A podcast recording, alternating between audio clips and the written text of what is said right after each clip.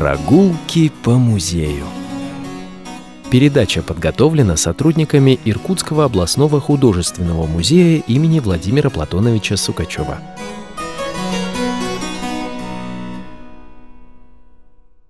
Добрый день, уважаемые радиослушатели! В эфире очередная передача «Прогулки по музею». У микрофона заместитель директора по науке Иркутского областного художественного музея имени Владимира Платоновича Сукачева Ирина Терновая. Моей собеседницей сегодня станет заведующая галереей сибирского искусства Анна Сергеевна Потапова. Добрый день, Анна Сергеевна. Здравствуйте, дорогие радиослушатели. Анна Сергеевна – частый гость нашей студии. Мы неоднократно беседовали с ней о новых выставочных проектах, об изданиях, в котором она и ее сотрудники принимают непосредственное участие. Это не случайно, ведь отдел, в котором она работает, является, на мой взгляд, одним из самых сложных, в первую очередь из-за частой сменяемости выставок, как из фондов нашего музея, так и гостевых. Сколько времени, Анна Сергеевна, уходит у вас на подготовку выставки? И вот в чем заключается работа сотрудников отдела по ее подготовке? Ну, казалось бы, что проще? Расставил картины в нужном порядке, дал указание рабочим разместить их на стенах, заглянул на обратную сторону картины, переписал на этикетку ее название. Ну, вот так ли это на самом деле? И что должен знать и уметь сотрудник выставочного отдела? Каждой выставке, конечно, предшествует большая подготовительная работа. И прежде чем дать указание развешивать картины по стенам для рабочих, конечно, необходимо эти самые картины по какому-то принципу отобрать. Картины отбираются в строгом соответствии с тематикой выставки. Для этого нужно провести предварительный отбор, предварительную работу, работать и с нашей музейной программой, в которой содержатся сведения обо всех экспонатах, и с фондами музея, с хранителями нашего музея, предварительно отсмотреть состояние каждой картины, э, провести реставрационные советы, реставрационные осмотры. И это, конечно, очень большая и протяженная во времени работа. Ну вот сколько может занимать времени подготовка вот к выставке? К особенно крупным проектам выставочным несколько месяцев особо-особо крупные даже годы. Если э, произведение требует реставрации, длительной реставрации, то, конечно, э, такая выставка должна быть спланирована даже за несколько лет. Но вот ваш отдел носит название «Галерея сибирского искусства». В чем специфика отдела? Есть ли в отделе постоянная экспозиция и сколько примерно выставок в год отдел принимает и размещает? Да, конечно, наш отдел отличается от других отделов музея тем, что он призван освещать именно сибирское искусство и э, показывать тематические выставки, связанные с нашим регионом и даже шире, с всей Сибирью. Э, у нас есть постоянная экспозиция. Это экспозиция икон э, русской иконы, начиная с 17 века и заканчивая 20 веком. Есть экспозиция сибирского портрета, очень интересная, компактная, но очень интересная экспозиция. И Конечно, значительную часть нашей деятельности составляет работа со сменными выставками, с временными выставками. Выставки мы проводим произведений иркутских, сибирских авторов. Это, конечно, пожалуй, вот отличительная особенность нашего отдела. Именно работа с большим количеством выставок. Ну, а ну, сколько ну, примерно вот выставок? Скажу, что вот на этот год у нас было запланировано изначально 36 выставок. Это довольно много. Если так в среднем разделить, то по три выставки в месяц очень такой нагруженный, я бы сказала, выставочный план. Он э, не состоялся в том виде, в котором э, был утвержден в конце прошлого года, начале этого года по известным причинам, по причинам пандемии, но, тем не менее, работа с выставками даже вот сегодня у нас э, масштабная такая продолжается. И до конца года у нас должно состояться еще несколько выставок. Но не состоялись выставки только по причине того, что ее авторы живут в других городах, они да, хотели к они не смогли приехать, приехать. Просто не смогли приехать. И конечно. по той причине, что музей не работал э, несколько месяцев, и выставки конечно, Ну, кстати, вот ваш отдел один из первых открылся после карантина и сразу да. же заявил о себе вот такой очень мощной выставкой, которая вызвала ну, необыкновенный ажиотаж как среди профессиональных художников, архитекторов, так и среди любителей искусства. Вот что это за выставка и в чем ее суть? В наших залах сегодня работает выставка «Город во времени». Это выставка необычна тем, что соединила в себе произведения, предоставленные несколькими сторонами, участниками. И эта выставка стала таким результатом объединения творческих сил нескольких творческих союзов, двух творческих союзов. Союза художников Иркутского регионального отделения Союза художников России, Иркутской организации Союза архитекторов России, э, Иркутского художественного музея и нескольких частных коллекций. Эта выставка призвана показать э, такое понятие город, рассмотреть такое понятие как город с нескольких сторон. Город как среда обитания, в которой живут горожане, которые обустраивают и облагораживают архитекторы нашего города. Город как место, которое вдохновляет художников на создание живописных, графических, э, скульптурных, э, декоративно-прикладных произведений. А город как э, место, которое обладает своей исторической памятью и собственными какими-то индивидуальными чертами. Вот такая выставка у нас состоялась. Да, вот, к сожалению, из-за пандемии коронавируса, который вновь бушует в нашем городе, не каждый человек, особенно в возрасте 65 плюс, э, сможет побывать э, на этой выставке.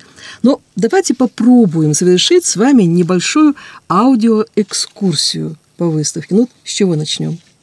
Начнем, пожалуй, с э, зала выставки в котором представлены в основном фондовые произведения нашего музея, то есть произведения из наших фондов. И это произведения, которые хронологически охватывают период, начиная от XVIII века, заканчивая 21 веком. К XVIII веку относятся графические произведения выставки, это гравюры, созданные художниками. Это, конечно, столичные художники. В XVIII веке у нас в Иркутске своих гравюров еще не было. Эти гравюры представляют виды города Иркутска того времени. Это очень интересные экспонаты, очень интересно заглянуть в историю и познакомиться вот с тем, э, каким город Иркутск представлялся художником того времени. Э, следующие по хронологии и тематически э, соответствующие э, произведения живописные, и они относятся уже к середине XIX века, точнее, ко второй половине XIX века. Это живопись Николая Флориановича Добровольского, замечательного столичного художника, приехавшего к нам в Иркутск из Санкт-Петербурга в 1886 году и создавшего целую галерею произведений, посвященных нашему городу. Он приехал сюда э, за впечатлениями от Сибирского края, и город Иркутск его тоже вдохновил на несколько полотен. На выставке представлено три его больших таких большеформатных произведения, посвященных городу. Продолжает ряд произведений посвященных городу в этом зале, э, картины художников, входивших в Иркутское общество художников. По времени это уже начало XX века. Представлены такие художники, как Константин Померанцев и Николай Ладейщиков. Константин Померанцев э, написал замечательную картину «Иркутский Кремль». Она хорошо известна нашим зрителям, посетителям, вообще любителям произведений искусства и знатокам нашего музея. А Николай Ладейщиков э, целую сюиту такую городскую написал, своеобразную, э, состоящую из множества этюдов нашего города, Э, и с ними тоже интересно и любопытно познакомиться. А Далее, что можно увидеть в следующих залах? Во второй половине 20 века, в 60-е годы, конечно, настоящими певцами города стали такие художники, как э, Анатолий Костовский и Владимир Кузьмин. В творчестве обоих художников, в творчестве Владимира Кузьмина, пожалуй, в особенности, тема города звучала очень громко, заявляя о себе.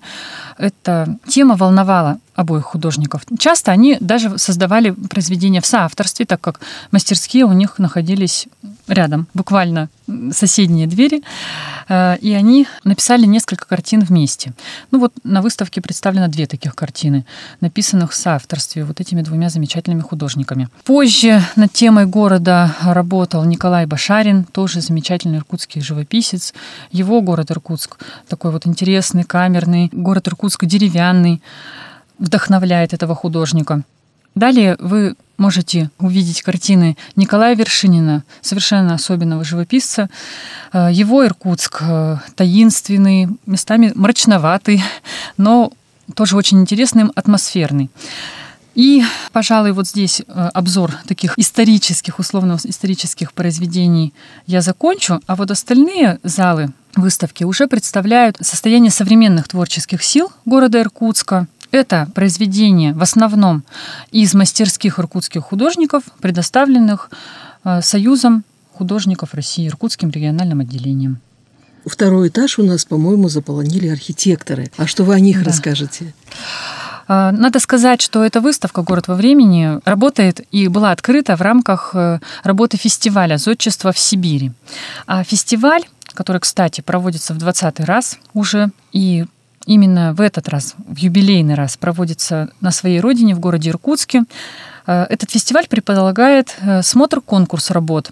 Основное требование к работам архитекторов, молодых и уже состоявшихся профессионалов. Это такой э, фактор, что работа не должна быть э, старше двух лет. И э, на втором этаже нашего музея, в большом зале, э, в котором представлены проекты планшеты с проекторами архитекторов, вы можете познакомиться с совсем недавними проектами архитекторов, предоставивших вот работы на этот конкурс. И э, здесь вы можете увидеть как уже состоявшиеся проекты, уже реализованные, так и именно проекты. То есть еще не осуществленные, но вполне такие вот реальные. То есть мечты наших молодых архитекторов, каким должен быть наш красавец города. Да, сделаю уточнение такое небольшое, что не все проекты реализованы и предполагаются к реализации на территории города Иркутска.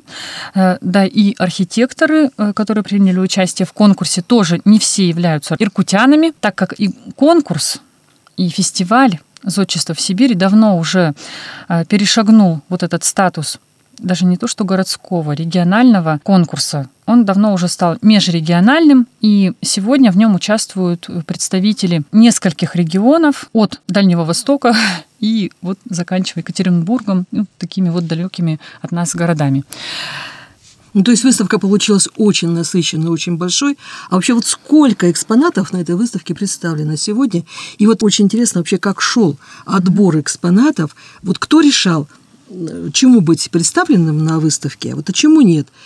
И э, участвовал ли, ну вы уже, кстати, сказали, да, что, конечно, наш музей участвовал вот в этой выставке, а сколько всего экспонатов Иркутский художественный музей представил на этой замечательной выставке? Ну, на самом деле, Иркутский художественный музей не так много произведений предоставил на выставку, около 70.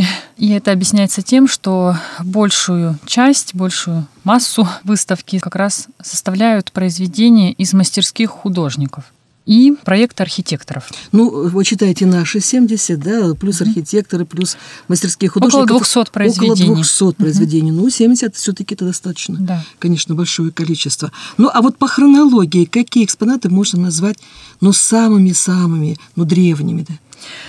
Это гравюры столичных художников Андрея Матвеева, французского художника Декювелье, Ивана Ческого, которые представляют как раз город XVIII века, XIX века. Это вот самое старинное произведение на выставке. Хорошо, ну а если есть старинное, значит, должны быть, наверное, самые молодые? Да, есть и самые молодые произведения. Они, конечно, уже предоставлены самими художниками из их мастерских. Это произведения современных авторов, которые живут и работают в Иркутске. Ну, можете хотя бы одно имя назвать? Например, Наталья Довнич. Э, она э, на эту выставку предоставила несколько произведений. Среди них и наша фондовая картина «Пейзаж Иркутские качели». Очень интересная, э, такая наполненная движением. Картина о городе и о молодости, и замечательная, сверкающая красками. И э, также есть на выставке и другие ее пейзажи, которые являют именно ее взгляд на наш сегодняшний город. Вы знаете, я там помню одну картину Степана Шоболова. Такая вот она очень серьезная и даже с какой-то вот долей трагизма. Она представляет вот нашу улицу Ленина, как раз возле здания бывшего театра э, музыкальной комедии. Вот наши иркутские ветераны хорошо это здание именно так вот э, помнят и называют по старой памяти. Засыпанное песком это что, это такая вот какая-то тема очень печальная. Это что, посткоронавирус? Возможно. Это... Не, не, не дай бог, конечно. Эта картина написана Степаном Шоболовым, интересный, молодой, перспективный, но уже состоявшийся э, художник. За несколько лет самостоятельной творческой работы он уже э, создал несколько интересных серий. Одна из них посвящена нашему городу. И вот в этой серии работ Иркутск как раз предстает таким городом, местом будущего. Но это ну, будущее... нам не надо. Это будущее такое, может быть, для иркутян неутешительное, но как один из вариантов развития событий вполне может иметь место быть. В некоторых пейзажах э, город затоплен водой, и над нашими историческими зданиями узнаваемыми проплывают киты. Э, в некоторых вариантах э, город зарос зарослями тропических деревьев, его населяют обезьяны. Ну, а на нашей выставке представлен такой вариант развития событий, в котором город занесен барханами, и свое путешествие по нему совершает путник, уже не имеющий принадлежности какого-то конкретному этносу, видимо. Представляется, что это все-таки будущее очень отдаленное. Вы знаете, чем дальше, тем лучше, потому что, честно говоря, вот мне по душе больше наши представители старой школы, э, поэтому давайте лучше вот о них поговорим. Вот какие а, иркутские известные мастера представлены на этой выставке? На этой выставке представлены произведения таких известных в городе, да и за его пределами, да и за пределами даже э, нашей страны. Имена, как э, Геннадий Кузьмин, Сергей Жилин, э, Вячеслав Глинский, Анатолий Погребной, Евгений Турунов, Сергей Коренев, Лев Борисович Гимов, и многие-многие другие. А вот, вы знаете, мне запомнилась э, работа нашего замечательного иркутского художника Бориса Лебединского. Он очень много писал в свое время «Иркутский острог», и э, когда мы работали еще в Краеведческом музее, мы использовали а, вот его работы для э, экспонирования, для того, чтобы рассказать о том, каким был Иркутский острог в момент своего основания. И вот я, кстати, даже хочу сейчас, вот для вас, если это вам интересно, рассказать рассказать о том, э, как вообще был основан наш Иркутский строк. Вот такая небольшая историческая справочка, а, потому что 22 июня 1661 года енисейский воевода Иван Ржевский дал задание Якову Пахабову отыскать на устье Иркута реки или верх Иркута самого угожего места и на том месте поставить острог – но вот, однако, Яков Пахапов, не дожидаясь ответа из Енисейска, сам это сделал летом 1661 года. И в своем донесении от 6 июля он указывал, что в нынешнем 169, то есть 1661 году, июля в шестой день против Иркута-реки на Верхоленской стороне государев новый острог служилыми людьми ставлю, и башни, и потолок срублены, и государев житной анбар служилые люди рубят, а на анбаре башня. Место было выбрано на берегу Ангары, угожее для пашин, и скотинный выпуск, и сенные покосы, и рыбные ловли, все близко, а а прочь того места острогу ставить стало негде. Близ реки лесу нет, стали места степные и неугожие. Кстати, сам Пахабов назвал новое поселение Яндашским по имени тувинского князца Яндаша Дороги, но это имя за ним не закрепилось, и во всех последующих документах оно стало именоваться по своему местоположению иркутским. Ну вот Борис Лебединский, э, его замечательное произведение «Иркутский острог» вот снова дало толчок тому, чтобы вспомнить еще раз историю нашего Иркутского острога. А сам Борис Лебединский, вот чем он известен? Борис Лебединский – это один из э, наших старейших художников, родоначальник Иркутской школы графики, современной Иркутской школы графики. И мы произведение Бориса Ивановича Лебединского отнесли к историческому разделу нашей экспозиции. И сам Борис Лебединский, конечно, очень интересная личность и заслуживающего отдельной передачи, отдельного разговора. Ловлю вас на слове. Давайте, наверное, действительно сделаем такую прекрасную передачу. Тем более, что на следующий год, э, насколько помнится, у него юбилей. Да. И э, Борис Иванович Лебединский связал свою жизнь с нашим городом, прочно связал. Приехал он сюда уже с желанием здесь поселиться в 1917 году. Накануне революционных событий. В какой-то момент жизни уезжал из города, но впоследствии в конце войны вернулся и остался в нашем городе уже насовсем. Здесь, э, в нашем городе, он был э, поражен несколькими вещами. Во-первых, конечно, сибирской природой. И по зову сибирской природы э, приезжали в наш город в начале 20 века, в середине 20 века многие талантливые художники, ставшие впоследствии иркутскими. Также Борис Иванович Лебединский для себя здесь обнаружил очень интересную архитектуру. Э, он стал настоящим любителем иркутской старины иркутских деревянных сооружений. Борис Лебединский вошел в общество охраны памятников, и он э, создал несколько графических альбомов, посвященных нашим достопримечательностям. Э, так э, вышел в свет его альбом, посвященный Московским воротам, Горбатому дому и другим интересным архитектурным сооружениям ну, города Иркутска. В том числе и Иркутскому острогу. Да, и в том числе и Иркутскому острогу, в раскопках основания стен которого Борис Лебединский принимал участие. Вот отсюда и достоверность, да, да. Вот в его графических работах. В течение своего творческого пути очень долгого и интересного, Борис Иванович Лебединский создал несколько панорам города Иркутска, посвященных отдельным периодом его жизни от острожного Иркутска до индустриального, современного ему. И несколько из этих панорам представлены на нашей выставке. Кстати, вот вы сказали индустриальный пейзаж, а я вспомнила работу еще одного нашего знаменитого иркутского художника Виталия Сергеевича Рогаль. И вот об этой работе несколько слов давайте мы с вами расскажем нашим радиослушателям. Мы тоже отнесли эту работу к исторической части нашей э, выставки.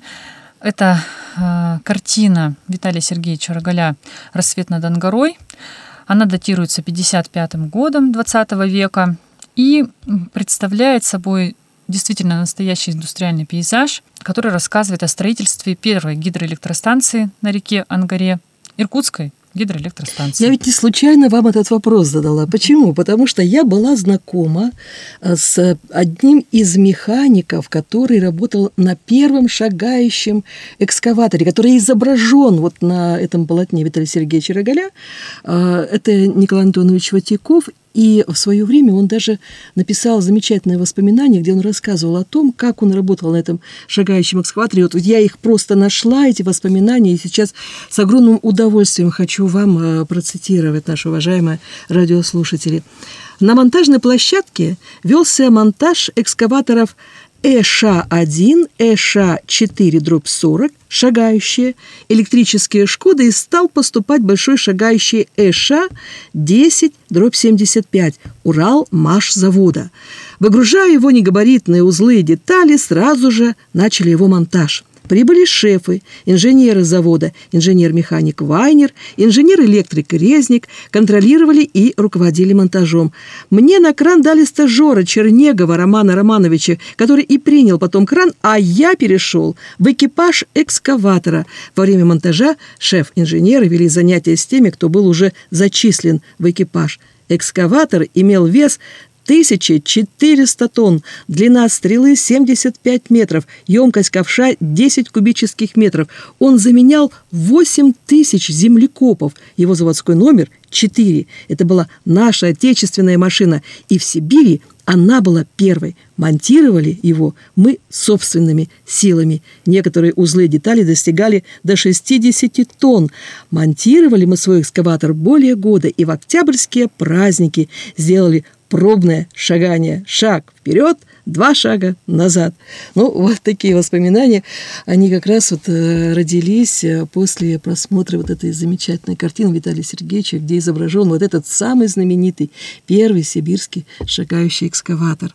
Безусловно, выставка сама по себе очень интересная, и, конечно, хотелось бы, чтобы как можно больше посетителей э, на ней побывали, посмотрели эти работы, хотя Будем надеяться на лучшее, будем надеяться на то, что все-таки э, вот пандемия коронавируса, она в конце концов сойдет на нет. Но, наверное, сейчас очень многие спрашивают, а сколько выставка это будет длиться и что будет после выставки? Будет ли издан ее каталог для того, чтобы те, кто не успел э, выставку посмотреть, могли бы воспользоваться этим каталогом? Выставка будет работать до 1 ноября, и есть еще возможность ее посетить. И э, к выставке готовится к изданию каталог, который включит в себя репродукции произведений, представленных на выставке, и даже больше произведений из собрания музея, связанных с темой города.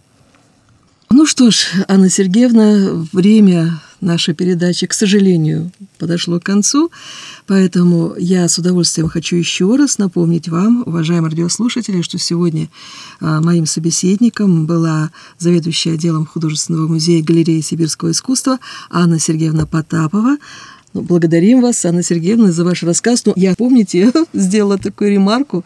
Вы сами проговорили, что мы с вами обязательно еще раз встретимся и поговорим о творчестве наших замечательных художников. Ну и, конечно, о ваших э, выставках, которые вы планируете в этом году открыть, ну и, конечно, открыть в 2021 году. Ваши традиционные пожелания нашим радиослушателям. Будьте здоровы, берегите себя. Замечательное пожелание. Действительно, нам нужно сейчас быть осторожными, поэтому я еще раз, уважаемые радиослушатели, прошу вас соблюдать масочный режим, социальную дистанцию. Слушайте наши радиопередачи. Уважаемые радиослушатели, наша передача подошла к концу. Ждем ваших откликов и пожеланий. А пока до свидания. Берегите себя и своих близких.